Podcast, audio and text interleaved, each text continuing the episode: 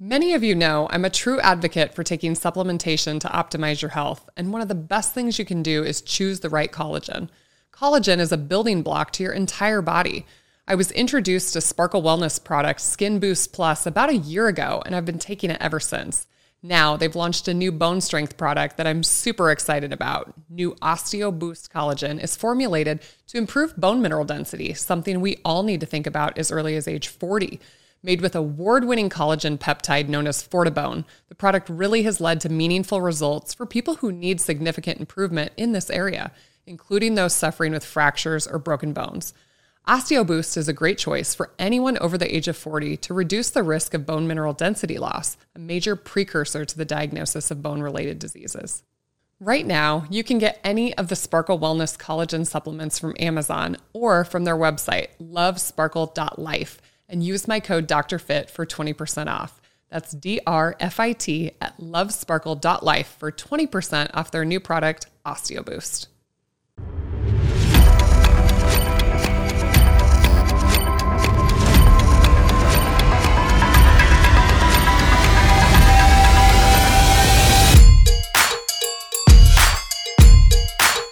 Welcome to the Fit and Fabulous podcast with Dr. Jaime Seeman.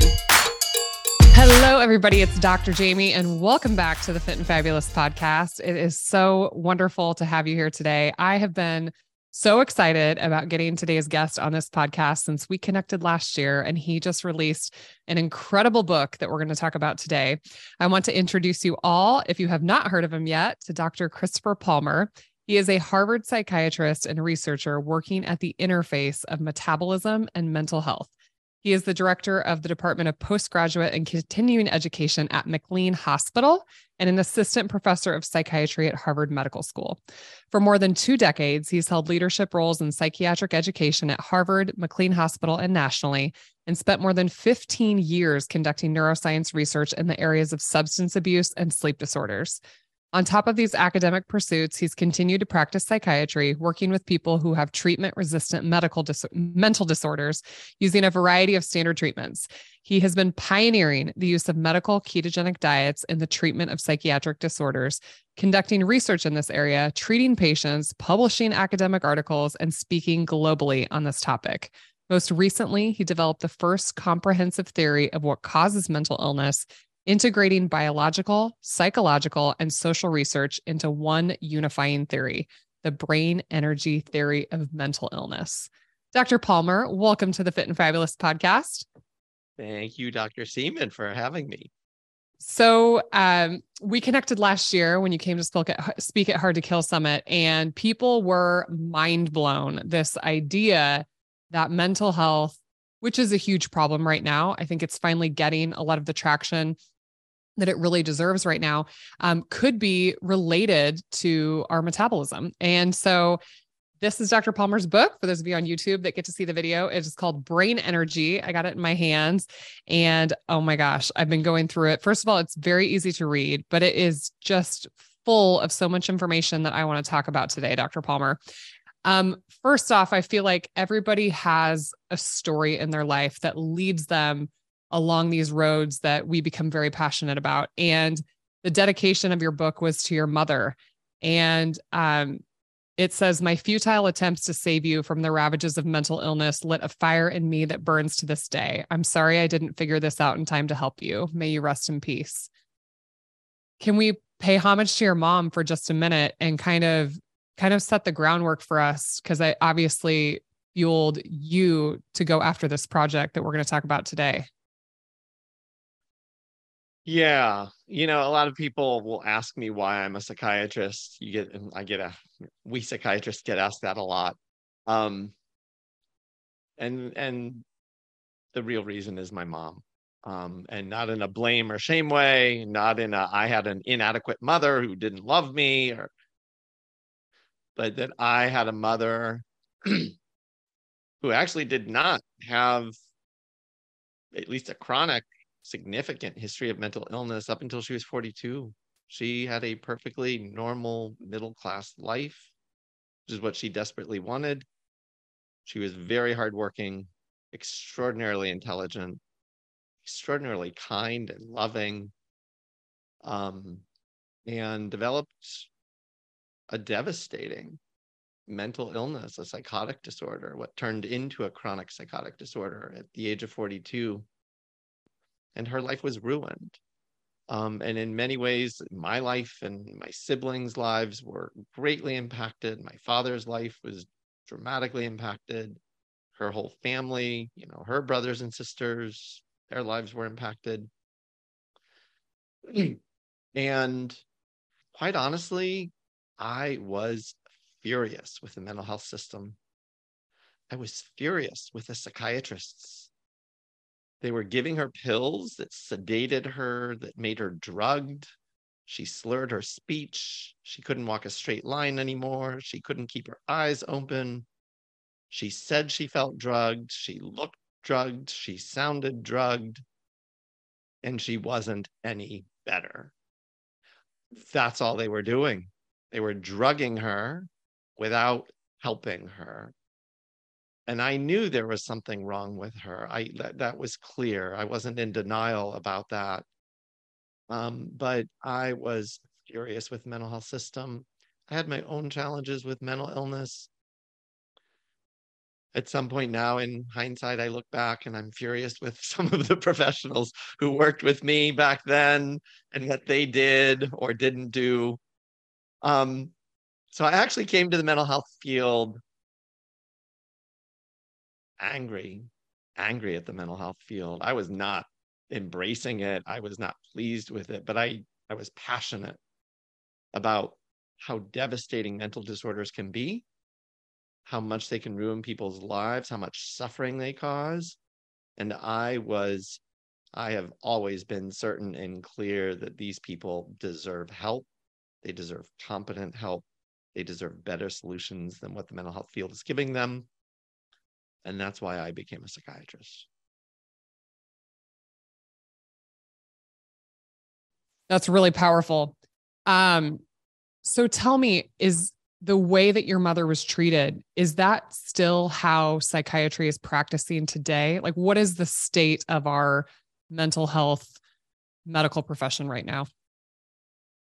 Tragically, nothing has changed in the, especially in the treatment of psychotic disorders. We give people medications that sedate them. So, you know, let me take a step back in fairness. And I am I am on the other side of this equation now. Let, let me be clear and unequivocal. I have embraced the mental health field desperately trying to learn the tools that we have available desperately wanting to use them in patients, all of the evidence based treatments that we have, all the way from medications to psychotherapies to complementary and alternative treatments to electroconvulsive therapy and transcranial magnetic stimulation and ketamine injections. I am trained in all of those. I have prescribed all of those over my career, and I have seen them work. I really have seen them work. For some people, they are miracle cures. There's no doubt about it. I have seen these treatments save people's lives. And I continue to use many of these treatments to this day. But the sad reality is that for more than 50% of people who seek treatment for a mental health condition, more than 50% do not get better and stay better. That is just a sad fact. And for anybody who doubts that, just do your research, look at the treatment outcome statistics. You can go to the medical literature, or you can just look at a very easily retrievable statistic.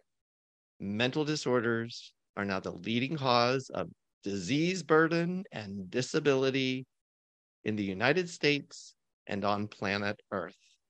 There are more people who are disabled from major depression, plain old depression, than any other medical diagnosis. And that means what we are doing is not working, or at least not working well enough. So you said the words leading cause of disability and disease, but you didn't say the word death. So, what do people with mental health disorders die from if it's not suicide and taking their own life? So the majority of people with mental illness actually die early deaths. On average, men lose 10 years of life and women lose seven years of life. And to answer your specific question, the most common cause of death is the same in them as it is in other people, and that is heart attack.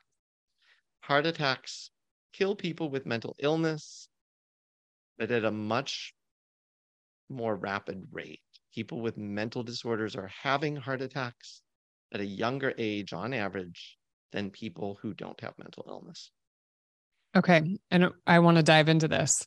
So, your book is called Brain Energy. You are a thought leader in this area.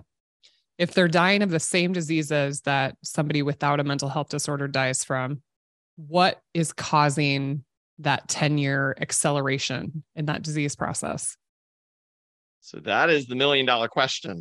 And it, this is, and this is not, you know, this has not gone unnoticed. The people in the mental health field have known this for some decades. For a long time. You know, people, people with serious mental illnesses, the psychotic disorders like bipolar disorder and uh, schizophrenia, they on average are dying anywhere from 10 to 30 years earlier deaths, depending on what studies you look at.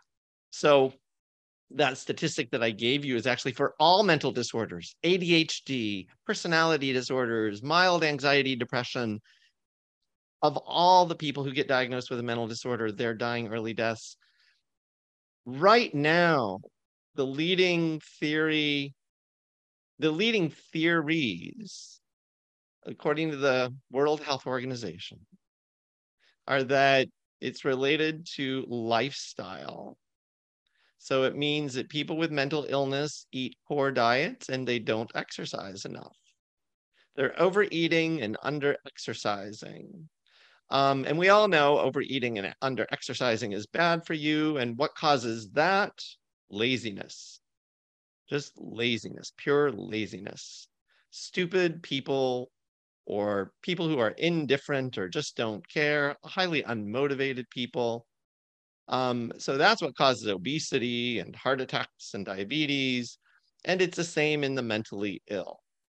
Usually people don't speak about it with such disdain as I'm doing. I am putting that in there, not because I believe this at all.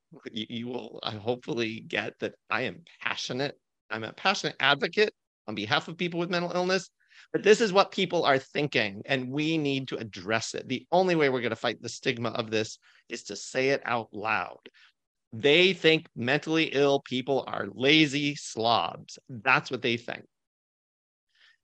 Or we're prescribing all these pills that cause obesity and diabetes and premature cardiovascular disease. So there's a whole other group of people who say it's the pills. The pills are poison. We're poisoning people with mental illness. It's the pills.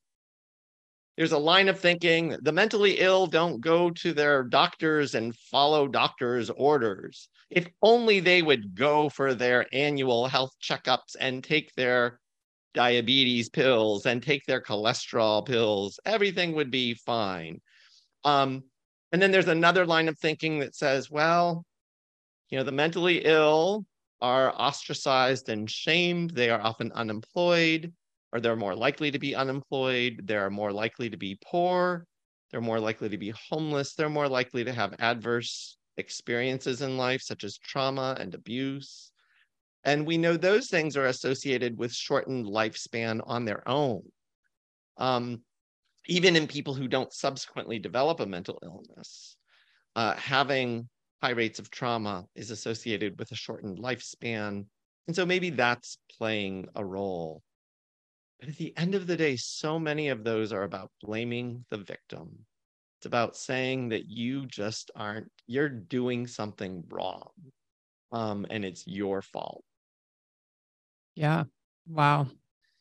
So, in your book, you talk about the difference between mental state and mental illness because you gave us some statistics that there's such a high percentage of our population now dealing with mental illness.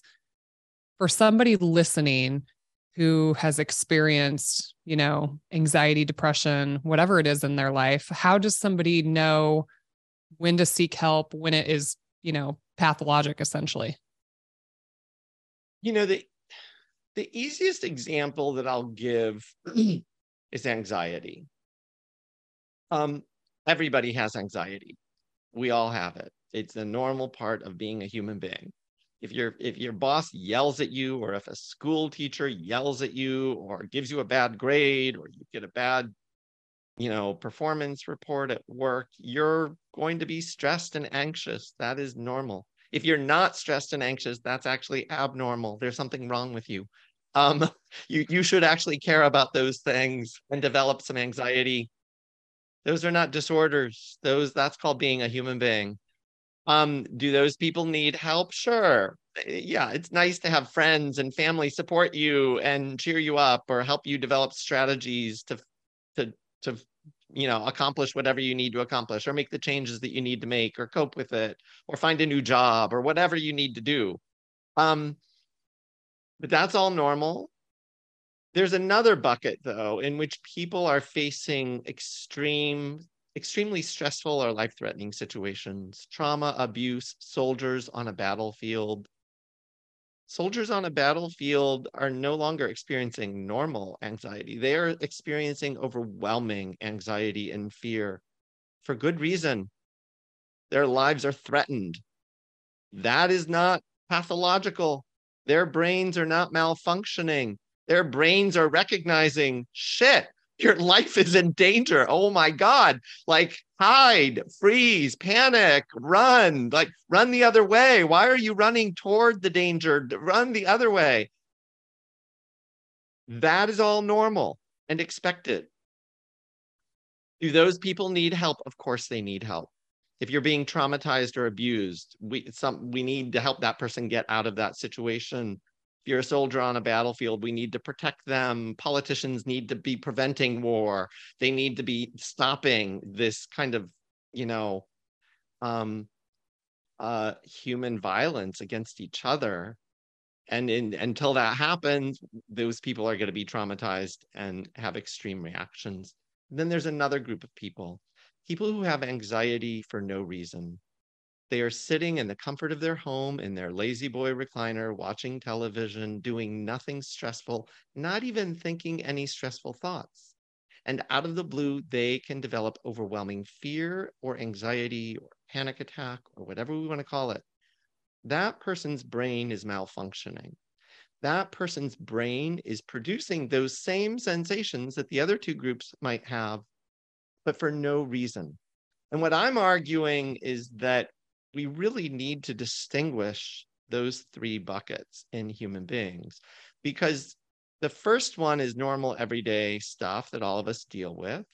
And it's not fair to the other two groups to include them in this normal everyday anxiety.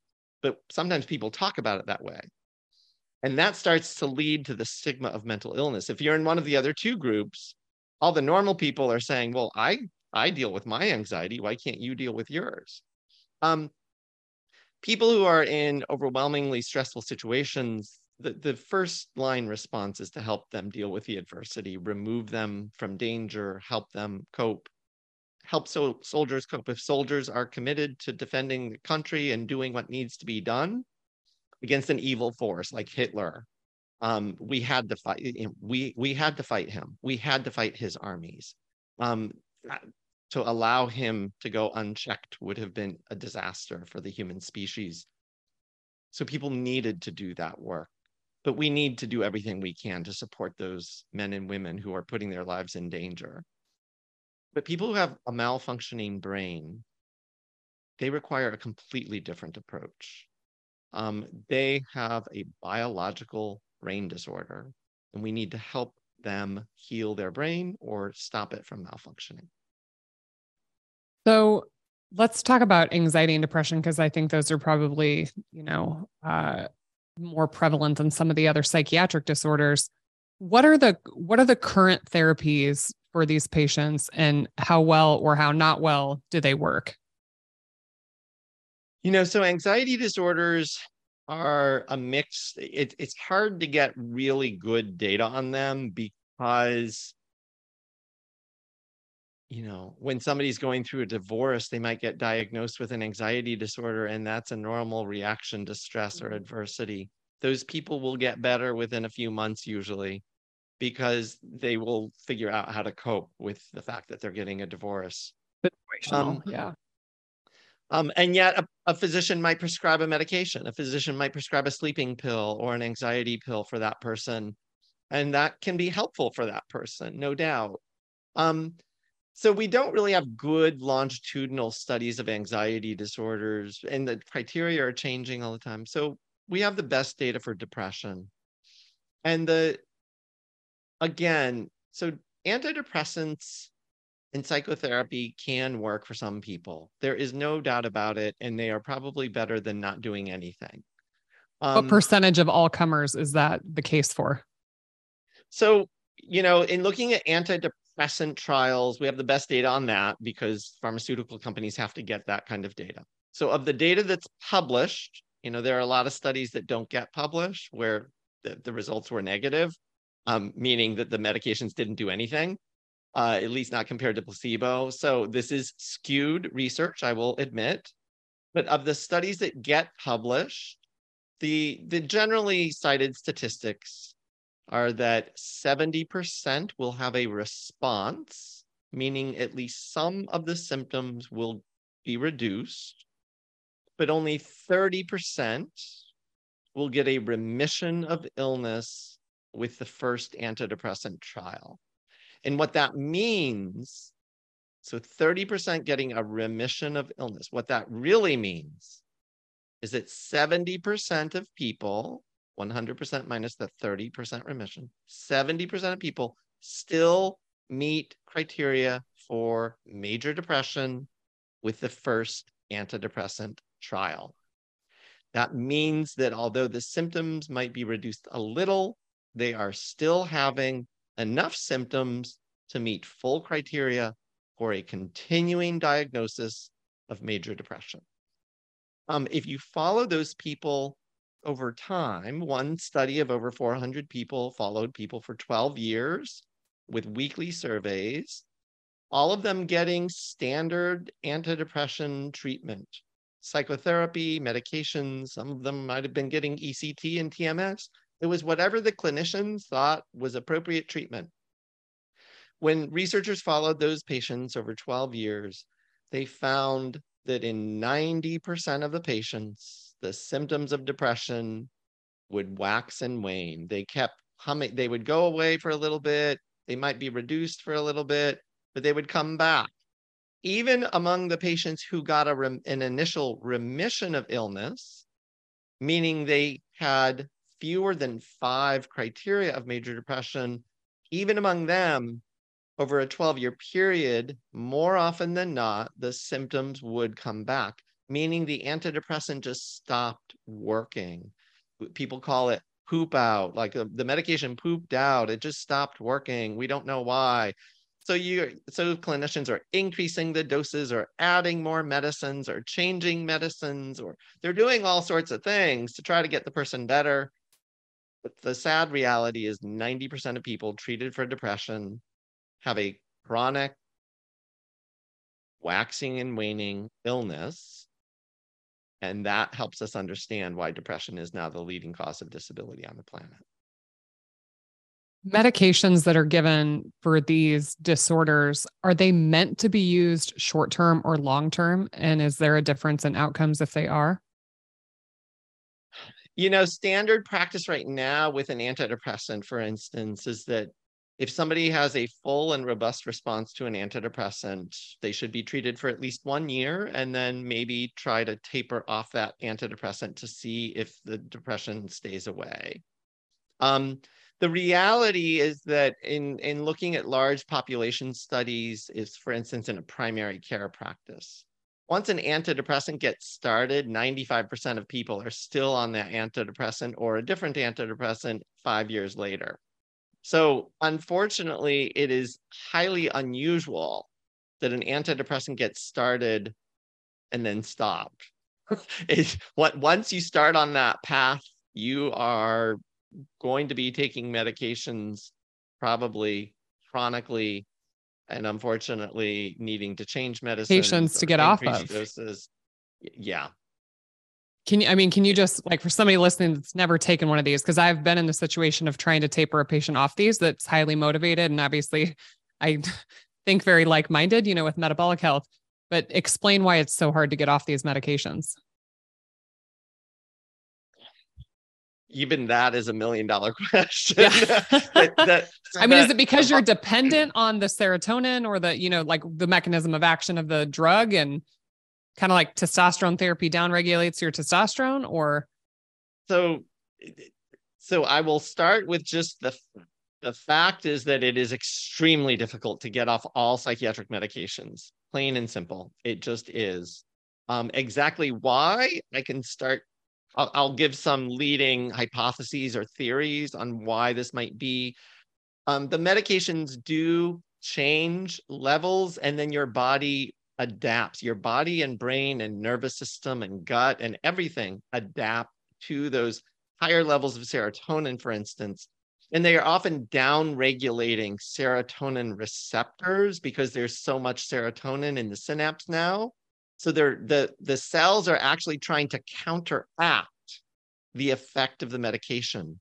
They are trying to maintain balance um, because they sense, whoa, whoa, where did all this serotonin come from? This is this is not supposed to be here because a medication is not really supposed to be in the human body. So the cells sense, whoa, what's going on? And so they try to counteract that effect. Those counteracting adaptations then put people in a vulnerable state where if they don't take the medicine, now those cells are really underactive because there's not this flood of serotonin and then they have symptoms in response to those cells malfunctioning i actually believe there's even more to the story and the real story which we might get to is about mitochondria, these yeah, little things in our Yeah, cells. let's talk about that. So all psychiatric medications at the end of the day are impacting mitochondria. And in fact, many environmental influences are impacting mitochondria. There's no way around it because mitochondria, if you want to think of it in a very simplistic way, this is not fully accurate, but a really simplistic and at least somewhat accurate way is mitochondria are the engine of a cell. If a cell is active, mitochondria are active. If a cell is dormant, mitochondria are at least a little less active. Every cell, just like every car on the road, is still running. The car is still running even when you stop at a stoplight. So there's always low level energy required for cells just for if nothing else for maintenance for repairs for for just maintaining a living state that all requires energy but when cells are spewing out neurotransmitters or spewing out hormones or contracting if they're a muscle cell contracting they require a lot more energy so at the end of the day, everything's impacting mitochondria, and these neurotransmitters, psychiatric drugs, are absolutely impacting mitochondria. And they end up upregulating or downregulating the number of mitochondria in cells. And I actually think that is the more useful way to think about the adaptations, because when you when you can see the big picture of metabolism and mitochondria, you can actually start to make sense of mental illness and how these medications are working and some of the pitfalls of these medications and you can start to understand the big picture. I realize i just said a lot that we you probably want to yeah. unpack and i so so your working theory is that mental health illness is a brain energy crisis. Would you agree with that yes so i want to come back to that those three buckets of anxiety that i mentioned so there's normal everyday anxiety that is not a disorder. That is not a brain disorder. That is not a metabolic disorder. That is normal human anxiety. If somebody yells at you, your brain is hardwired to have anxiety. That is not problem. It, it might be a problem for you, and it might make you feel really uncomfortable and shitty. Yeah. But uh, but that is not that is not a disorder.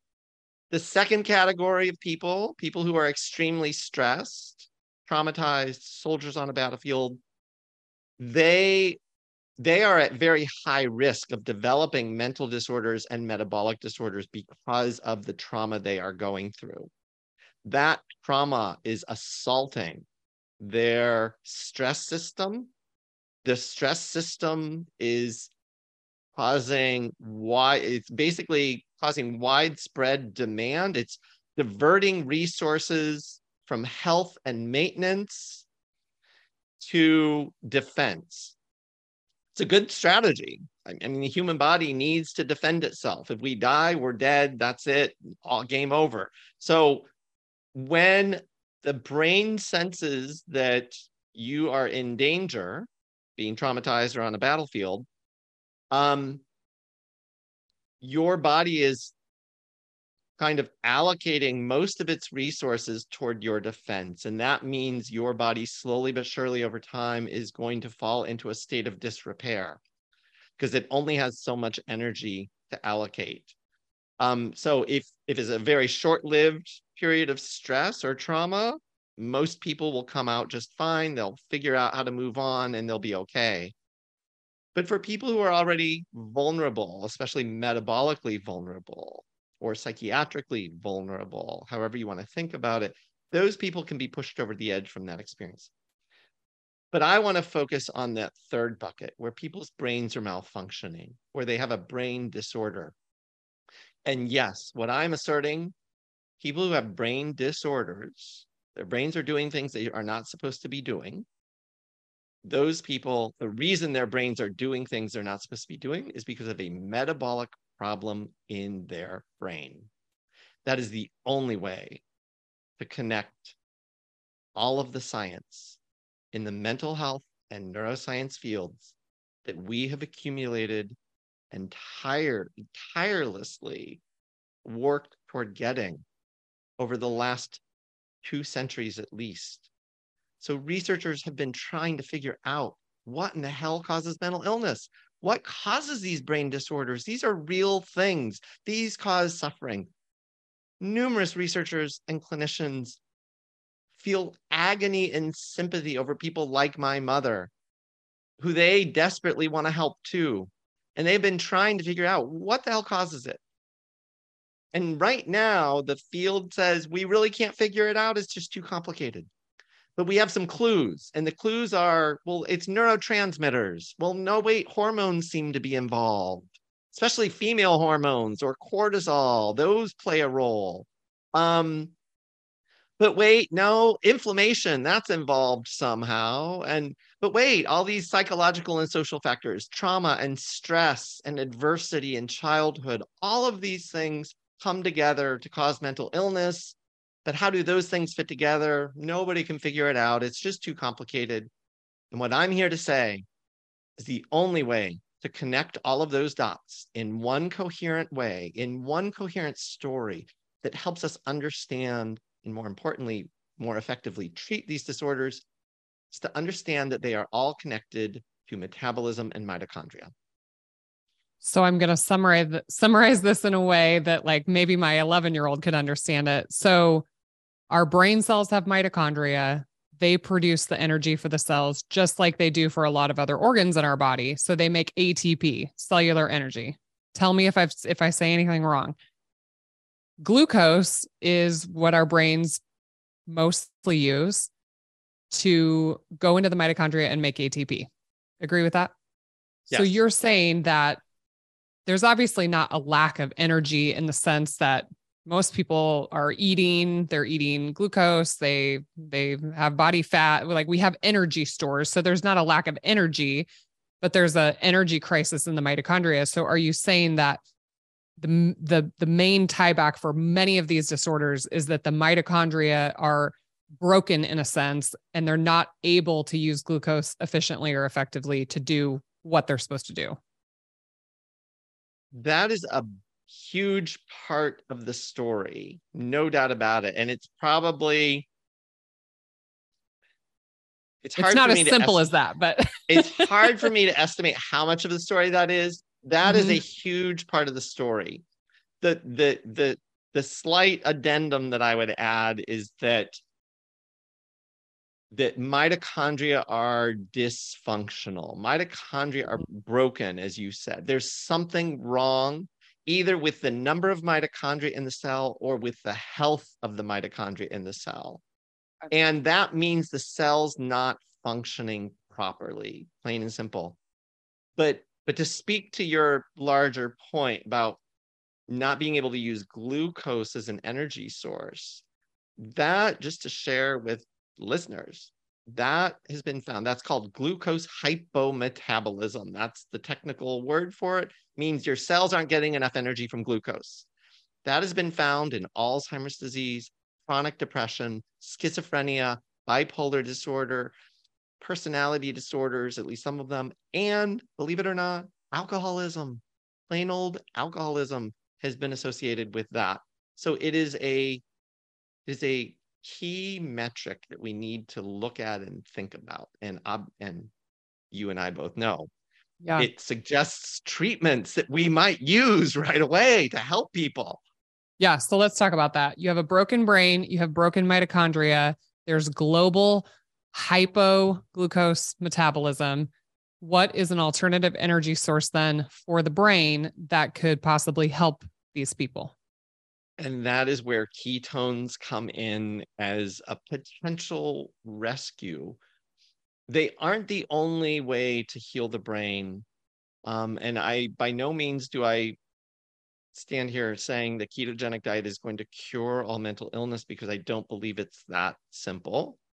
I do think it is a metabolic problem, and I think it is a specifically a problem with mitochondria.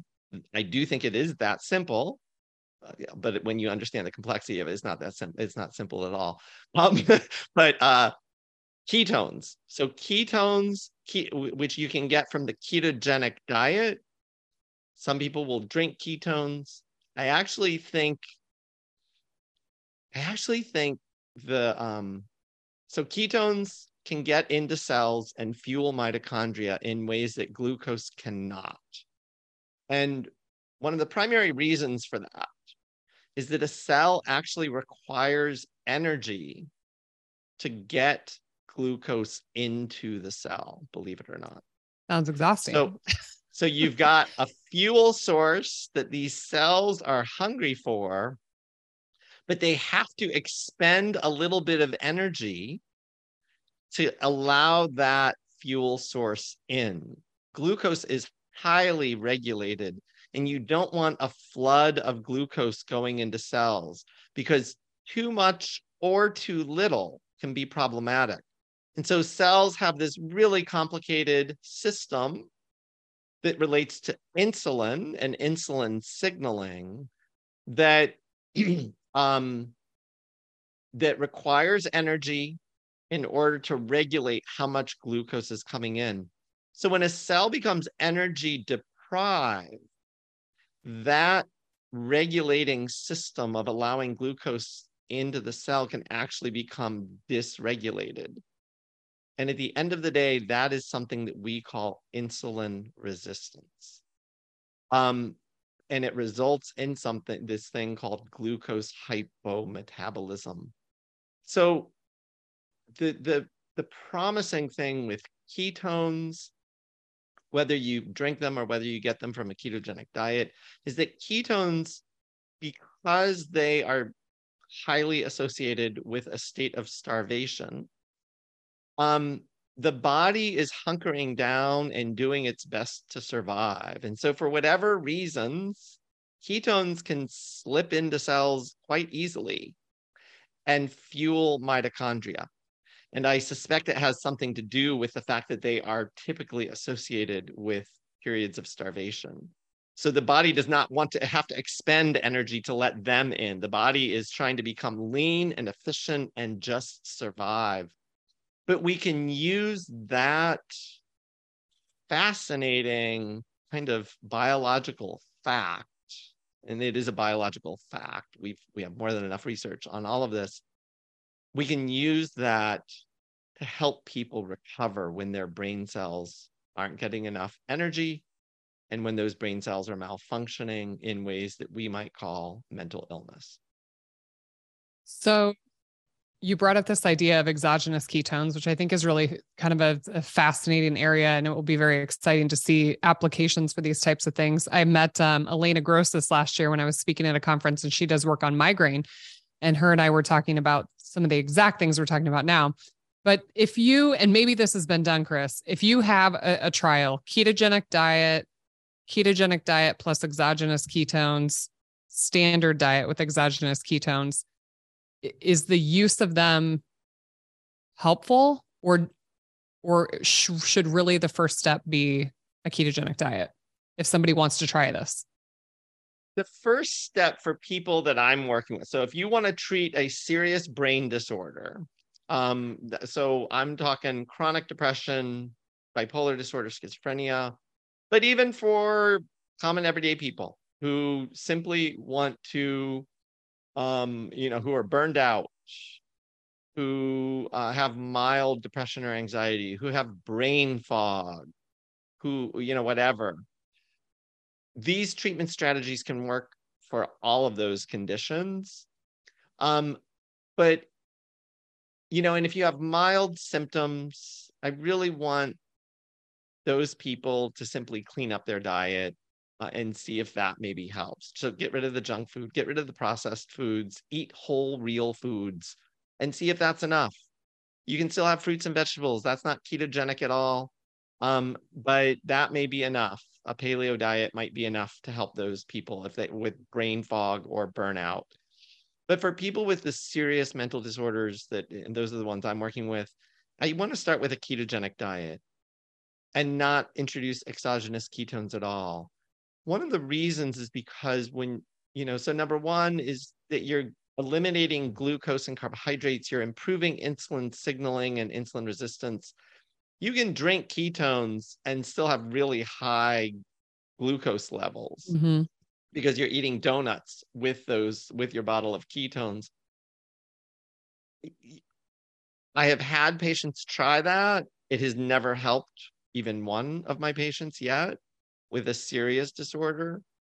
Although some people will use drink ketones and say, I feel sharper, I feel a little better. So maybe somebody with that brain fog might use exogenous ketones while they're eating donuts. And maybe for that person, it will be helpful. I don't think we have enough research yet to really know for sure. Um, action would only be like an hour or two. So it's like, yeah, exactly. But the patients that I'm working with, the you know, the ketogenic diet is doing much more than just introducing ketones. It's actually changing the gut microbiome because of the change in your mm-hmm. diet. It is also um, the, the thing that's really important to my theory is that it is when you force your body to make the ketones, ketones are actually made by mitochondria, primarily in the liver. That's where they're made. And so when you are on a ketogenic diet, your liver actually increases the production of mitochondria in your liver cells. And so your liver cells will actually have more healthy mitochondria as a result. And I have lots of reasons to believe that can have powerful, beneficial effects on brain health. And um, so it's it's really the ketones are almost just a biomarker of these much larger metabolic changes throughout the body. Um, and uh, and I think I would start with ketogenic diet alone without any exogenous ketones it's also benefiting the other risks the reasons why these patients die the same reasons that everyone else does cardiovascular disease diabetes cancer. So you know it's it's it's helping in lots of different ways. And i think that's one of the misconceptions of the ketogenic diet is that it's just been sold as a weight loss thing. It's just a fad um, and it's not. These ketones work through cellular signaling mechanisms. Can you highlight maybe just for people besides providing energy, what do ketones do at a cellular signaling level that is also helpful for these patients? So I'll, I will, I will, if I can modify your question. Yeah, go for say, it. Mm-hmm. And and and modify it to say what can a ketogenic diet do? Because again, it's yeah, it, it's it's not entirely clear the ketones themselves versus all of the changes that are happening in the body when people do a ketogenic diet. But for any listeners who don't know, the reason I'm so interested in the ketogenic diet is that it is a 100 year old evidence based treatment for epilepsy. It can stop seizures even when medications fail to stop seizures.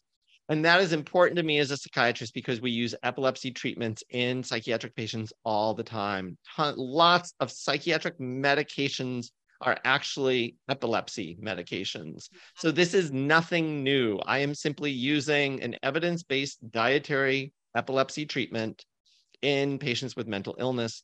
We know the diet changes neurotransmitter systems, it decreases brain inflammation, it changes calcium signaling in the cell, it changes gene expression in cells, it changes the gut microbiome in beneficial ways. Um, it has anti aging effects in terms of its effects on levels of something called NAD and in terms of something, um, some genes called sirtuin genes. Um, it so it it has widespread effects on whole body metabolism, mitochondrial function, and brain kind of brain activity and brain function and brain health. So your patient comes in, you propose to them trying the ketogenic diet. How do patients get started? I have a couple questions. Do you have them check ketone levels? And then, third part of that, how quickly should someone expect to possibly see changes, like if it's working? Because you've treated so, patients like this. So this is like beyond the level of like theory, like you've applied it in your own clinical practice. Yes. And so the first thing I want to say is if you have a serious mental disorder, please do this with a clinician. Why? Not because the ketogenic diet is dangerous, but because the ketogenic diet is powerful and you have a serious, sometimes maybe life threatening mental disorder. So if you've had hallucinations, delusions, if you have ever been manic or hypomanic, if you have ever been suicidal, if you are self injuring, if you have an out of control substance use disorder, please get responsible you know, help to implement this treatment so that you can be safe. I just want people to be safe because when you use a really powerful treatment against a dangerous disorder, things can get kind of scary quickly if if you don't know what you're doing. So with that said, um, I'm going to take the worst of the worst. I'm using patients with chronic depression and or schizophrenia or bipolar disorder. I'm implementing the ketogenic diet with them. Uh, I am definitely measuring blood ketones. If you have chronic depression, I'm looking for ketones above 0.8. If you have bipolar disorder or schizophrenia, I'm unfortunately putting even more pressure on them, and they are more disabled usually. I'm putting even more pressure on them to try to get ketones above 1.5, um, blood ketones above 1.5. With the mood symptoms so the first week can be significant and dangerous that people call that keto adaptation or keto flu and just everyday people who are trying to lose weight they can feel like shit. But in people with serious mental disorders their symptoms can actually get worse and become dangerous. So this is one of the reasons i really want you working with a mental health professional or a, at least some professional. Um you know we could talk about electrolytes and other things to get involved with, but usually within one to two weeks, most people, once they get through that keto flu part, will start to notice an antidepressant effect. Some people can become hypomanic within the first month. I see it commonly, even in people who've never had bipolar disorder. I've seen it in weight loss patients. They will start sleeping less, less than they've ever slept, like they're only getting five or six hours of sleep a night. They wake up and they're wired. They're like, oh my God, this is the greatest diet in the world. I feel great. They're going out shopping. They're they're enthusiastic. Everybody notices a change. Some people call this keto clarity. so there are all sorts of things. So I tell people I can that. smell colors. I can smell colors when I'm in ketosis. So watch for that. Um, and again, not because I'm going to downplay it. If it's if it stays at hypomania and it's not a problem, that's wonderful. You're you're on cloud nine, and that's great, and enjoy the ride. Um, but if you have a serious mental disorder, that could spell trouble. So just I want that monitored. For people with psychotic symptoms, so I'm going to take the extreme version. They're hallucinating and delusional. They've been this way for years or decades. It almost always takes a minimum of six weeks to see a significant antipsychotic effect. And for some people, it takes two to three months to see a significant antipsychotic effect. So it the ketogenic diet begins to look more like a medication trial in those patients. So I usually I usually tell people up front if you're using the ketogenic diet to treat a serious mental illness, I tell people I want a three month commitment from you. Um, not that I'm going to sue them if they don't do it, but but I tell them mm-hmm. l- you've you've got to give this if you're really going to give this a real shot. Give it a full three months, and then we will assess. And at three months, we assess two things primarily. So the first thing that I'm assessing with them is has this diet changed your symptoms in any beneficial ways? And that's going to be a yes or no. And we might get granular about what symptoms and how much of a change and everything else. But the second thing I'm going to assess, but I'm only going to assess it at three months, is is this diet now sustainable for you? I'm not going to make that assessment on the second week because on the second week, a lot of people are kicking and screaming and complaining. I want bread. I hate this diet. There's no way in hell I can do this diet the rest of my life or even for a year. What's the point in living if I can't have bread? Um, they're saying all of that at two weeks, but at three months, you'll be shocked at how many people, if they can get through three months of it, you'll be shocked at how many people will say, Wow, I feel so much better. My symptoms are so much better. And shockingly, I don't really miss bread as much as I thought I would. Like, I think I could live without bread, especially given that I have a whole new life. Like, I've got a new brain. I'm, I feel so great. My symptoms are gone. Like, I could do, I can do this. I, I can stick with this plan. So I don't know who your longest patient is that you have have worked with with ketogenic therapy, but you know, like with diabetes, for instance, like I used to have pre-diabetes. So I went on a ketogenic diet, restored my insulin sensitivity. And now because of the level I work out and how much muscle I have, I can eat a low carb diet and and have normal biomarkers and function great. For patients with serious mental illness, does this tend to be something that they're going to have to sustain for their life? Or is this kind of like peripheral insulin resistance where they can somehow fix this and then at some point start to reincorporate, you know, more of a, a low carb diet? Or what's your thoughts? So the real answer is we don't have enough cases. So I can, I'll share some anecdotal cases with you. We don't have enough rigorous research over long periods of time to be able to answer that definitively for serious mental illness. However, we do have a lot of rigorous treatment trials in the epilepsy field. And that serves as a good proxy for mental health because, again, there's a lot of overlap between epilepsy treatment and treatment for serious mental illness. In the epilepsy field, patients are told you've got to do this diet for anywhere from two to five years. And then we are going to, you know, and that the clinician will m- help you make that decision about whether it's two years or five years or whatever.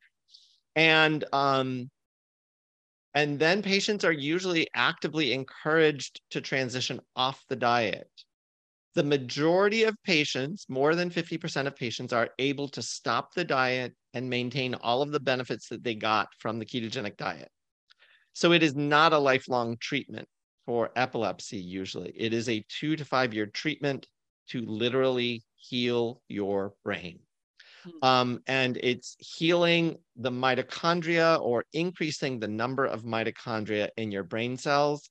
And once those are, once mitochondrial health is restored, your brain health is restored, and you can likely process a quote unquote normal, hopefully not highly processed food, but a, a normal healthy diet um, that may include carbohydrates as well. Um, in in patients with serious mental illness, the longest patient that I'm aware of was a patient who had schizophrenia for 53 years. She went to Duke University, Dr. Eric Westman's clinic for weight loss, only wanted to lose weight. Um, ended up, uh, you know, using a ketogenic diet. Within weeks, her symptoms of schizophrenia were gone. She remained in full remission from her schizophrenia, off all psychiatric medications for 15 years. Um, unfortunately, she passed away. She's she was 85. She passed away about a year ago from COVID pneumonia at the age of 85. But she remained symptom free. She followed, I think, you know, she lost like 150 pounds and kept it off. She continued to follow a low carb diet, but had plenty of cheats. Around the holidays, she would cheat you know, special occasions she would cheat. Um, and her symptoms would not come back, but I think mm. she would always drift back toward a low carb diet. Fascinating. Fascinating. So I'm going to strong arm you into a into a second episode because I I want to at some point talk about pregnancy and epigenetics and kind of its role in in um, how some of these mental health disorders develop. And then, of course, I want to talk about alcohol because, as my followers know, after you and I uh, saw each other at Hard to Kill Summit, um, I got essentially called to the carpet on stage about uh, signing away uh, any alcohol use. And so I have been um, sober since October 1st. It's going so well, Chris. And really, to be quite honest, I don't know that I'll ever bring it back into my life. That's just kind of how I feel right now with this little experiment. So I really want to tip my hat to you because uh, Chris shared that he had gone alcohol free um, in in his life in, in the last couple of years, and it's uh, it's been amazing. So, okay, Chris, tell people where to find Brain Energy, how to find you, follow you, and all the amazing work you're doing. So the easiest place is brainenergy.com. Um, so you can find resources there. Uh, you can um, find uh, how to buy the book if you want to. It's available at Amazon, Barnes and Noble, and other booksellers. Um, you can follow me on social media if you're on social media and you want to do that. Um, I'm always posting new research that's coming out. Uh, you can sign up for our newsletter. We really want to start a grassroots movement. We want to see big changes in the mental health field. We, um, I, and many others, researchers, clinicians, philanthropists, passionate about this because we are seeing patients' lives changed for the better. Patients who could not get better with standard mental health treatments, and uh, and we want these treatments offered to everyone. Incredible. Well, thank you guys. You guys go check out Brain Energy, brainenergy.com. We can put the links for it here in the show notes. And I know that you're going to impact uh, more lives than you'll ever know. I just, I, because, okay, maybe I'm a little biased, but well, thanks everybody Thank for listening. Did you guys love that last episode of the Fit and Fabulous podcast? Well, of course you did. And I want to keep bringing you the most amazing content from the most incredible people. And you can help me by subscribing to the Dr. Fit and Fabulous channel. You guys know where the button is. Just click it. It's the doctor's orders.